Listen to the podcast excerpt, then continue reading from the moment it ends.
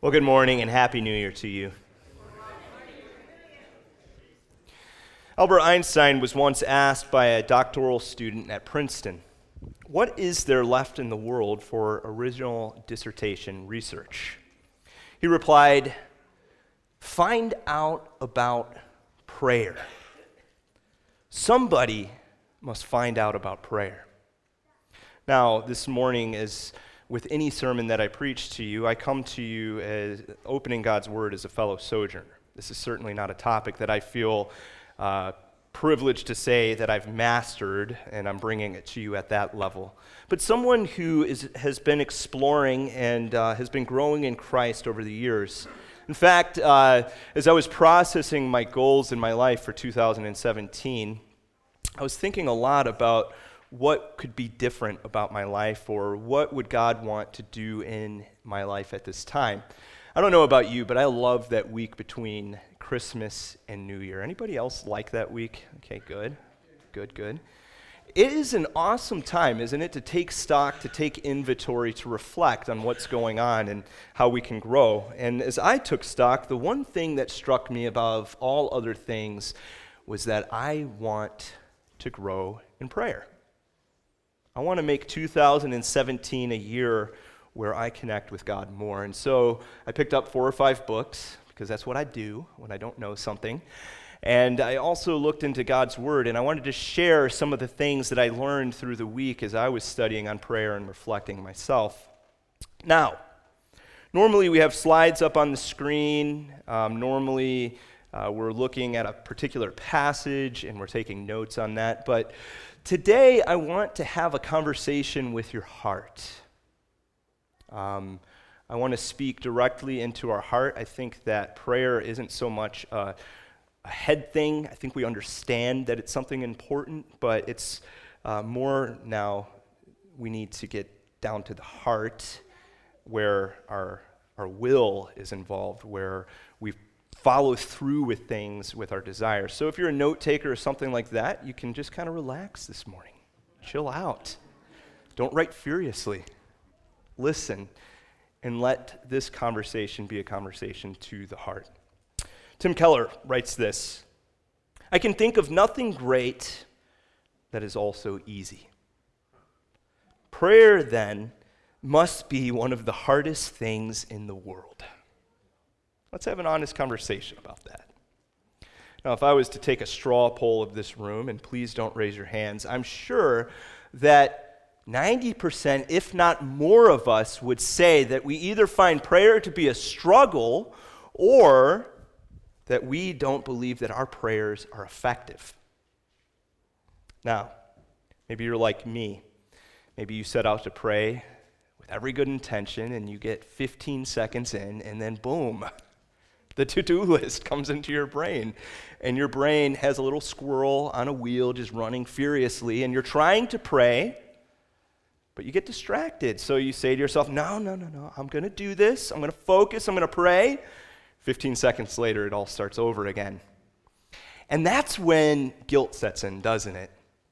And you start thinking to yourself, Well, I must not be that spiritual. I mean, I know for a fact that Steve Dager prays five hours a day and I'm only praying for like 15 seconds, and then I get distracted. Or maybe you have prayed. Maybe you have prayed intensely for something and you haven't seen real change occur as you've prayed. You've wondered if prayer is worth it, if it's effective. I remember a couple of years back that many of you in small groups read a book together called A Praying Life. And I remember this story from Paul Miller that really crystallizes this for me. He says, I was camping for the weekend in the endless mountains of Pennsylvania with five of our six kids. My wife Jill was home with our eight year old daughter Kim. After a disastrous camping experience the summer before, Jill was happy to stay home. In fact, she said that she was giving up camping for Lent. I was walking down from our campsite to our old Dodge Caravan when I noticed our 14 year old daughter, Ashley, was standing in front of the car and she looked tense and upset. When I asked her what was wrong, she said, I lost my contact lens. It's gone. Now I looked down with her at the forest floor, and it was covered with twigs and leaves. There were a million little crevices for the lens to fall into. It must have been lost. I said, Ashley, don't move, let's pray. But before I could pray, she burst into tears. What good does it do? I've been praying for Kim to speak. She isn't speaking. Now, her sister Kim, if you've read this book, you know that Paul's daughter, Ashley's sister Kim, struggles with autism and developmental delay. And these delays had prevented her from speaking. So, Ashley was the type who, when daddy would say, pray, God works through prayer, she didn't view prayer as some kind of formality. She believed God that, that God answered her prayers, and she had prayed for Kim to speak, but nothing happened. It seemed like prayer didn't work. So here we are. These are the struggles that we have with prayer. Now, I think we need to take a deep look into this matter, ask ourselves a couple of questions. The first question that I think we begin with when we think about prayer is one, do we even understand it properly? What is prayer? I think there's a ton of definitions out there. I'm just going to share with you a couple that I have found helpful. One is that prayer is our continuing conversation with the living God, it's relational. It's the real you connecting with the real God. Prayer is how we connect with God. So, this means that God desires that we pray as we are. He wants the real you as you talk to Him. I think this is why Jesus condemns hypocritical prayer in Matthew chapter 6. Remember that when he says, When you pray, you must not be like the hypocrites. Don't come out and pray for show, right? Don't stand and pray in the synagogues or at the street corners for everyone to see you. Don't pray mindless prayers to try to manipulate God. They would do that, right? They would repeat the same word over and over and over again as if in some way repeating that would, would force God to act on their behalf. Don't do that, he says. God desires you to pray with your real self. And maybe that's what scares us the most. When we come before God with our real self, we're afraid of what He will see. But let's just be honest. He sees it anyway, right?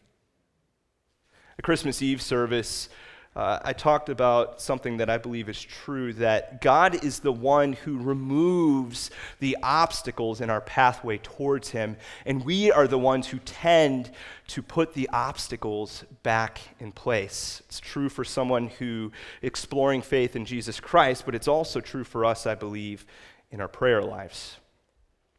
Who of us hasn't had the thought, I don't deserve to pray today. A pastor tells about a personal experience that had helped me as I've thought about the times when I feel inadequate or unworthy to approach God. He said that after a very difficult day, he was trying to pray before he went to bed, and it hadn't been a very good day.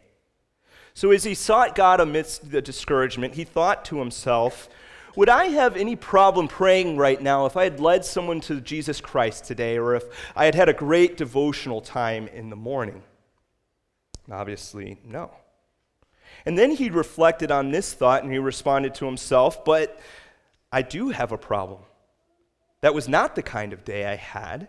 I've had an awful day that has been characterized by wrong responses.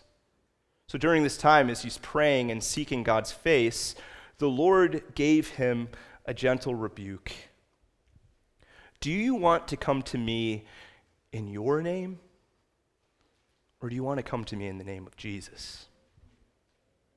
Hebrews 4:16 talks about the confidence that we can have to approach the throne of grace, not in my name, but in whose?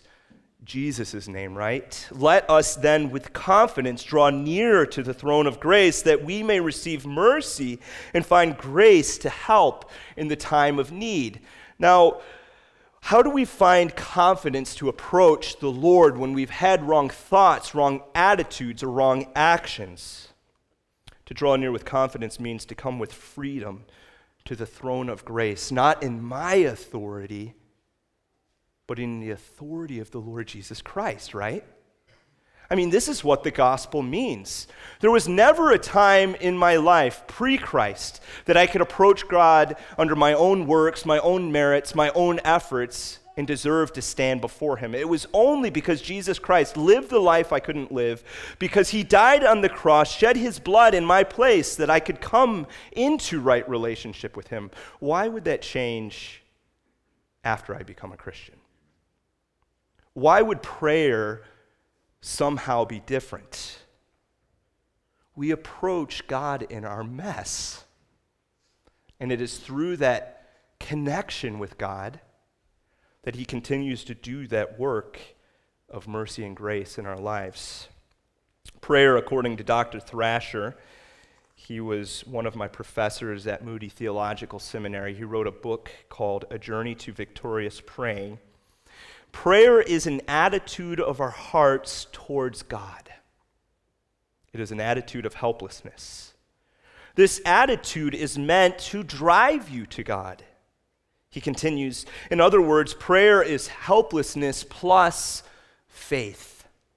We may stumble over that until we realize that faith is just simply coming to Jesus Christ in our helplessness. When we petition God in prayer, we come to Christ and tell him what we and those for whom we pray are lacking. It is opening up our needy lives to him. Now, as I think about prayer, there is one example in the scriptures that stands above all others, isn't there? The praying life of Jesus Christ. As I was reading on prayer this week, this thought struck me from one of the books I was reading. Jesus seemed to need time with God as much as we do. I mean, just think about that for a moment. The divine Son of God, who has eternally existed with God the Father in Trinitarian relationship, when he became flesh, when he dwelt among us, he needed time with God just like we do. I, I think through that and I say to myself, well, wouldn't he always just be connected with God? He wouldn't need special moments to, to go off to the side and to pray. And yet, in his humanity, right, that is the nature of Christ, God and man. So in his humanity, Christ needed times of prayer luke 5 15 and 16 but now even more the report about him went abroad. Great crowds gathered to hear him and to be healed of their infirmities. Just like us when christ was bombarded with people it wore him out. But he would withdraw to desolate places and pray. Now there's two things i think you notice about the praying life of jesus. There's much more but two things stand out one, he was dependent on the Father. And two, he made space to connect with the Father. Listen to his dependent statements from the scriptures. The Son can do nothing of his own accord. John 5 19. I can do nothing on my own. John 5:30. I do nothing on my own authority, but speak just as the Father taught me. John 8:28. For I have not spoken on my own authority, but the Father has himself given me what to say and what to speak. John 12:49.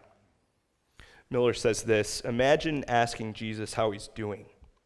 He would say, "My Father and I are doing great. He has given me everything I need today." Now, you would respond in return because this is how we are culturally. I'm glad that your father is doing well, but let's just focus on you for a moment. Jesus, how are you doing? Jesus would look at you strangely, as if you were speaking a foreign language. The question doesn't make sense. He simply can't answer the question, How are you doing, without including his heavenly Father. That's why contemplating the terror of the cross at Gethsemane was such an agony for Jesus. He had never experienced a moment when he wasn't in communion with his Father. Now let this one sink in. Jesus' anguish is our normal. In John 15, 5, Jesus tells us that apart from me, you can do nothing. He is inviting you into that life of dependence. We don't have the resources that we need to do this life. And when you understand that, when you realize that you don't have the resources to do this life, that's when prayer starts making a whole lot of sense. Author and writer Timothy Keller talks about the time that he became more serious about prayer in his life. He shares, In the second half of my adult life, I discovered prayer. I had to. There were several things that were converging on his life at the same time. Uh, if you know anything about him, you know that he's a pastor in New York City. So he was looked to as a spiritual leader during the 9 11 crisis. Just imagine the pressure of that.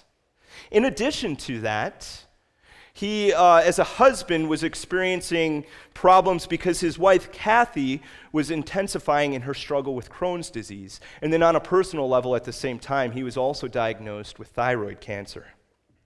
One night, his wife, Kathy, came up to him and she said, We need to pray together every single night. And then she used this illustration to convey their need. She said, Imagine you were diagnosed with such a lethal condition that the doctor told that you that you would die within hours unless you took a particular medicine, a pill every night before going to sleep. Imagine that you were told that if you ever missed that pill, you would die. Would you forget it? Would you not get around to it some nights? Of course not. It would be so crucial that you wouldn't forget, you would never miss. She said, Well, if we don't pray together to God, we're not going to make it with all that we are facing. I'm certainly not. We have to pray. We can't let it slip our minds. Do you feel that sense of dependency in your life? That sense of urgency, that need to connect with God? If we are not praying, then subtly or quietly within in our heart, we believe somehow that we can do life without God. Maybe it's your youth. Maybe you look at the number of years and you think you have so much more time ahead of you. It could be your resources. There's a tendency in this culture because of what we have that we don't feel the urgency of struggle for material things, or it could be your natural gifts or abilities. But here's the thing all of those things at some point in your life are going to change, they're going to crash around you. And if you don't learn how to pray, how are you going to know how to talk to God when that happens? Prayer is how we connect with God. This is ultimately why Jesus prayed. He prayed because he wanted to have that real personal relationship with the Heavenly Father in his humanity. And this is also why Jesus began the Lord's Prayer in Matthew 6, Luke 11, like this Our Father in heaven now, that truth might not hit us as profoundly as it should. See, during Jesus' day, no one called God Abba. It is a deep, personal term for God. It expresses the deep nature of relationship that He wants to have with us. It's like calling Him Papa today. Jesus pursued this intimacy, this connection with God. He withdrew to desolate places. Now, here's the truth. Miller makes mention of this in his book. You do not create intimacy, you make room for it. It's true. It's true in your relationships. It's true in your relationship with your spouse or with your children or with your good friends or with your extended family. It's especially true in your relationship with God. You can't make intimacy happen on the fly, you have to carve out space for it. Things like efficiency, multitasking, busyness all those great American ideals, right? kill intimacy. God's not our Facebook friend. we don't shoot him a hi text in the middle of the night and connect with him 10 days later. We have to intentionally carve out that time to be with him. Now, another thought occurred to me as I was studying on prayer this week learning how to speak. Maybe you are carving out the time to spend with God, but you say to yourself, I don't know what to say. Thought about that a lot. Eugene Peterson explains because we've learned language so early in our lives, we have no memory of the process. Language is spoken into us. That's what's happening when you're an infant, when you're a toddler, as a child, even now into your life. We are plunged at birth into a sea of language. Now, I've always watched or loved watching children go through that process. It's fun, isn't it? It's fun to watch them pick up new words. It's fun sometimes when they have no idea what the context of that word means. The other day, I was laying in my bed and I heard Bear running up the stairs and he's crying. And I couldn't get the words out of him. What's wrong with you? What's going on? And he finally gets it out and he says, Puppy, drank my Baba. Now, there's one thing you got to understand about Bear Baba is sacred. It is his happy, safe place. You do not touch Baba. So I say to him, and I'm kind of joking around just to see what would happen here. Well, I am so sorry, Bear, that Bubby drank your Baba. What should we do to him? And without hesitation, he says, Let's kill him. now, two thoughts occur to me at the same time. The first is I have no idea how he learned that word. Katie's got to stop saying these types of things around him. And the second thing is I'm very thankful that he has no idea what that means. That's the process of language, though, isn't it? It's a little bit messy, it's fun, and there's a lot of grace along the way, especially as a parent when you know the child is learning, right?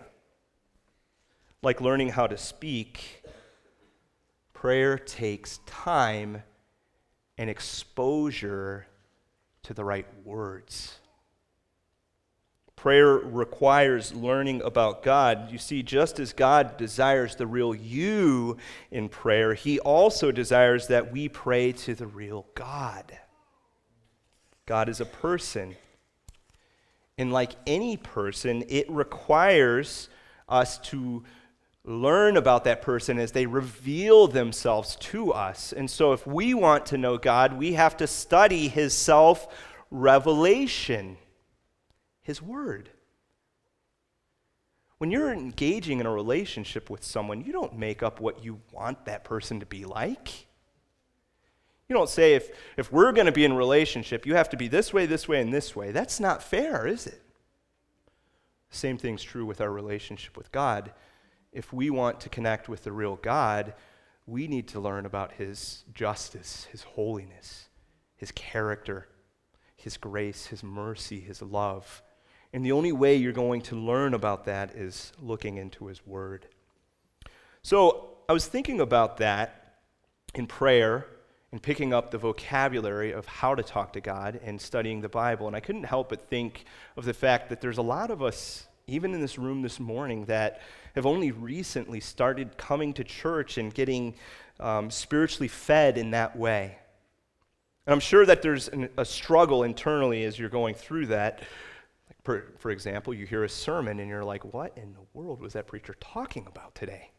And you walk away confused. And maybe you've prayed with a group of believers and you heard a believer pray and you said, I would never think to say something like that in prayer, or you're studying the Word of God.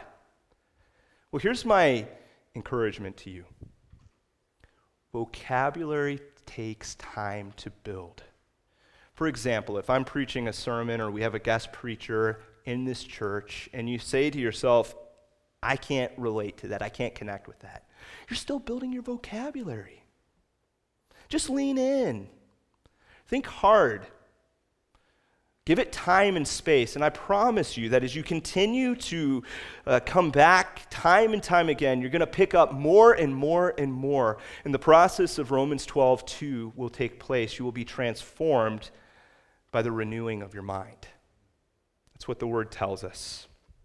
George Mueller was a great man of prayer, and they say in his lifetime that Mueller documented more than 50,000 answered prayers. It's pretty cool when you think about it. See, he had learned over the course of his life how to rely on the Heavenly Father in a childlike faith. And so Mueller would do this by reading the Bible. Mueller, at age 92, told his biographer that for every word of a book that he read, or every page of a book he read, he would proportionately have read 10 pages of the Bible. It's pretty crazy when you think about it. Now, as an aside, I was thinking about that with regard to us in modern culture, and I read in an article recently that if we would trade our TV time for Bible reading, that we would finish reading the Bible cover to cover in less than four weeks. Now, that might to you sound like, whoa, that's not workable. But consider this if you read the Bible for 15 minutes a day, you would finish the Bible in less than a year. You see, they say the average amount of time that it takes a person to read through the Bible cover to cover is 70 hours. Now you're saying, whoa, that's a lot. But if you break that into 15 minute chunks per day, you read the entire Bible in 280 days. That's not that long when you think about it. So, I want to encourage you. We have a couple Bible reading plans. Here's my shameless gimmick. If you um, are considering reading through the entire Bible, cover to cover, uh, we have the discipleship reading plan. I put this out last year. I have really, really enjoyed this plan, and I want to do it again. I've been personally reading through the Bible um, as one of my spiritual disciplines for the last four or so years, and it's been very helpful to me. Now, you might be saying to yourself, well, I don't know about the Bible through a year. So I looked up another plan called, same uh, group discipleship journal, the 5 by 5 by 5 Bible reading plan. This plan is five minutes a day, five days a week, and five ways to dig deeper as you study. It's just reading through the New Testament one time. I encourage you. Pick up one of these plans, get the Word of God into your life. George Mueller said that um, he would find in his life that one hour of prayer and Bible study and four hours of work was far more productive than five hours of work. So that's a good encouragement and a good reminder. Now, as we close this morning, you might be thinking to yourself, okay, he answered the first question, which is that idea what if I struggle with prayer and being focused? But not really. The second question does prayer work. Part of the problem with the struggle on whether or not prayer works is our limited understanding of what God is doing in the world. Have you ever thought that maybe your thoughts are too small? Maybe God's answer to your prayer is much bigger than an immediate response and far more reaching than your personal need. Paul Miller blew my mind when he wrote this. He said, An author of an otherwise excellent book on prayer said that prayer was mainly about us being with God and not about God answering our prayers. Um, as an example, he mentioned that the mothers in the days of high infant mortality used to pray desperately that their children would not die in infancy, but modern medical techniques have put an end to the prayers in the West. Now, he offers a different thought than that because I do believe, as well as him, that prayer is about God answering our prayers. He said, maybe, maybe modern medical techniques were developed in the West because young mothers were praying for the lives of their children. Have you ever thought about that? Maybe God is responding to your prayers in a much bigger way than you could think or imagine. He gets personal as he continues the story of his daughter Kim. He says in 1983, we started to pray that Kim would be able to speak. She was about one and a half at that time. Now, unknown to us as we're praying, engineers at a computer company in Ohio were designing the first easily accessible speech computer. Four years later, when Kim was five, she spoke her first electronic word McDonald's. I love that. She is now on the third generation of speech computer called Pathfinder. Now, that is a change of focus, uh, a paradigm shift in my thinking with regard to prayer. Uh, but I can also tell you tons of instances where God directly responded to prayers in significant ways. The idea, though, is that God works through prayer. That's why we have a prayer ministry that meets here every Sunday morning, both services, two people gathered in the prayer room, led by Jen Heavener. Uh, I am so thankful for Jen Heavener. She has chosen to champion prayer in our church in that way. Know, every Sunday morning, if you're not familiar with this prayer ministry, they're praying that God would work through this service. And I believe that there's a real spiritual dynamic that's happening here every single Sunday. The dynamic might be for you personally. Maybe there's something spiritual going on that's preventing us from really leaning in and listening to the Word of God. It might be someone coming in here and hearing the gospel for the first time. Or it might be something like physical spiritual attack. And I can tell you this on a personal level that there have been multiple times where I've gotten up to preach and I have not felt well. And I've gone into that room and been prayed for, and the Lord has immediately responded to those prayers. So I want to encourage you if you feel led by the Lord to engage in that ministry, see Jen Heavener sometime, or you can contact the office and we'll put you in connection with her and pray. I think Albert Einstein was right to think that prayer is a mysterious thing. It's true. However, there are two things we do know. One is that prayer does work. And the second is that prayer is how we connect with God. Happy New Year.